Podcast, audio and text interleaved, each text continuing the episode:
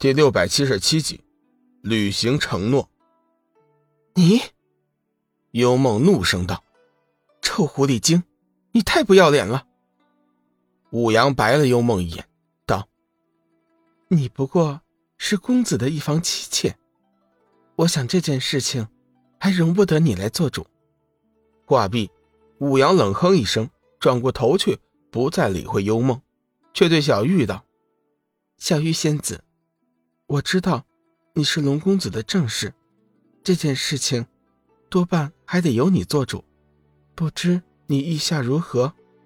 小玉，此事关系到公子的安危，希望你在回答我之前最好考虑清楚。”武阳此话明显是带有威胁的意思，他从先前小玉的反应来看，显然对自己的消息极为的重视，因此他才一改先前的恭谦，略带了一丝威胁。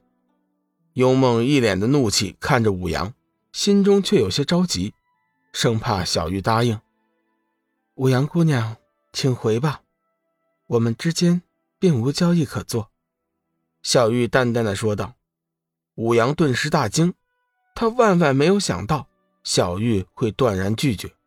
“小玉仙子，此事干系重大，你无需这么快给我答复，要不你再仔细考虑一下。”武阳显得有些慌乱，小玉冷声道：“此事无需考虑，你走吧。”武阳脸色变了几变，冷笑一声道：“没想到小玉仙子也是这般人物，一点都不识大体。若是我，只要是能维护公子的安危，便是生命也能付出，可惜你们却妒心太深，连我这样的女子也容不下。我真为公子感到悲哀，遇上你们这样的女子，很难想象公子会有真正的幸福。”小玉冷笑一声：“哼，你错了，真正可怜可悲的人是你，你根本就不知道什么叫做爱，什么叫做感情。真正的爱岂能拿来做交易？顺便说一句，你未免有些自负了。你所说的消息对我们来说未必就有价值。”幽梦见小玉拒绝了武阳，心中大为宽慰，冷笑一声，嘴角扬起了一丝不屑：“狐狸精，这下你总该死心了吧？”武阳身体微微一颤，冷冷地看了几眼小玉，恨声道：“你们会后悔的，今天你们对我的羞辱，他日我会加倍奉还。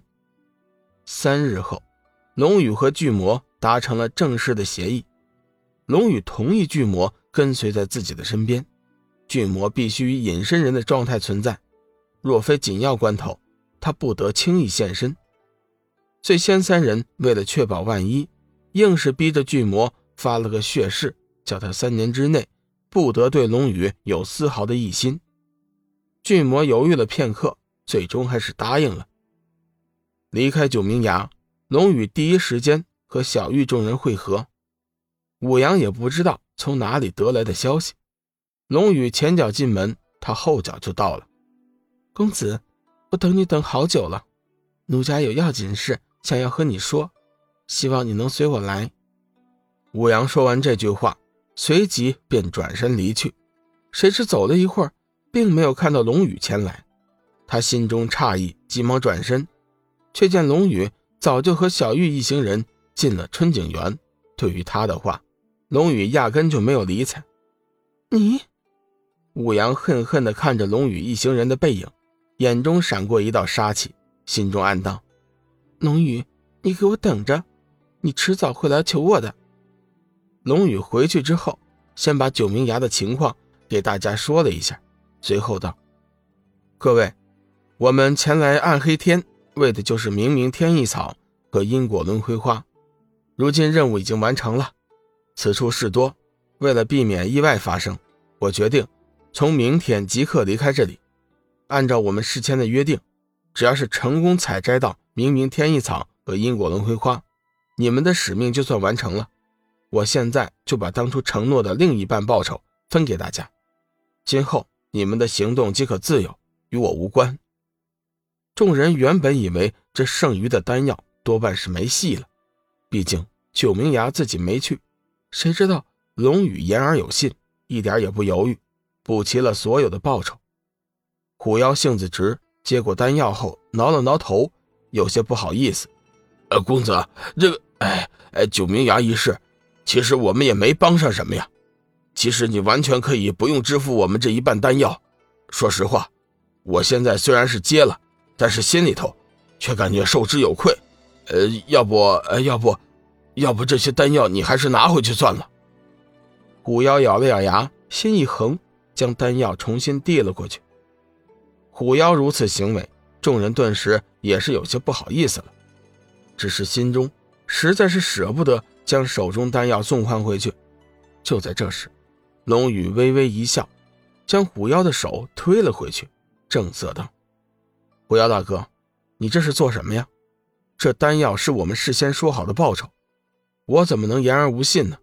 拿回去，这是你们应该得的。虎妖急忙道：公子，你看这事儿我们也没起到什么重要作用，这丹药我是愧不敢担当。虎妖心里自然也是十分不舍，但是他这人就是这样，性子生得直，脑袋一根筋，认定的事情轻易不做改变。众人这会儿却是再也不好厚着脸皮不说话了。闪电二号上前道：公子，虎妖前辈说的对，我们确实不能白拿你的，这丹药请你收回去吧。一时间，众人不管是真心还是假意，纷纷出声请龙宇收回丹药。